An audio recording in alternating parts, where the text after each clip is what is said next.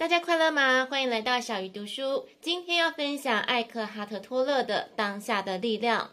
上一次分享比较算是执行版的修炼当下的力量，这次要来看看稍微深奥的当下的力量。希望大家透过我的解读，可以比较容易理解。这本书由张德芬导读，他认为这是一本不能用大脑读的书，所以你得用心去感受。现在就跟我一起来读这本书。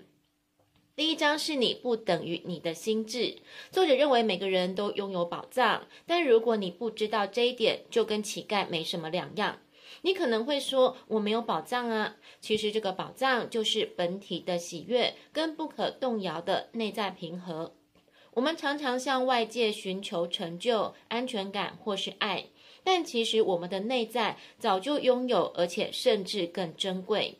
跟上一本书一样，作者又提到了本体。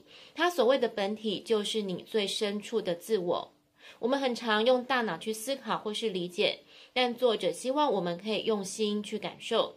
我知道这里又开始有一点抽象，我建议大家可以试一试冥想或是感受当下，体验一下不用大脑思考的时刻是什么感觉。佛陀说，开悟是受苦的终结。如果我们想要摆脱人生当中的苦难，就要尽早开悟。不过我们太喜欢用大脑思考。这里我先说明一下，作者书中用的是心智一词，可是我觉得太抽象了，因此改为大脑，希望可以帮助大家更容易理解。想一想，有时候那些让我们不开心的事情，不就是因为我们脑子里有了判断、标签、文字或是定义。它就像是不透明的帘子，隔绝了你跟自我，你跟他人，你跟自然。这样的隔离就会让你忘了一个根本的事实，那就是你虽然有独立的形象跟外观，可是在外观的背后，你其实跟天地万物是合为一的。当然用大脑思考并不是坏事，可是你可能没有发现，很多时候不是你在运用大脑，而是它在操控你。这样说虽然很诡异，可是承认吧，很多时候我们都任由大脑在胡思乱想，把自己搞得很不开心。可是你可能会觉得停止大脑思考很难，老实说我自己也这么觉得。但作者认为，这就是因为大脑思考已经操控了我们，所以我们才会这么想。我们已经变成大脑思考的奴隶，光是这样想就觉得很可怕，所以我们一起来开悟吧。而要开悟之前，就是要不断的体认到我们都拥有珍贵的宝藏，那就是我们的本体。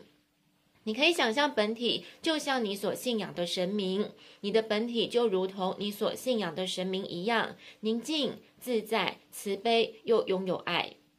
我们有时候会在街上看到有人大声的喃喃自语，我们通常会直觉的说这个人是疯子，但其实我们不也常常跟自己喃喃自语吗？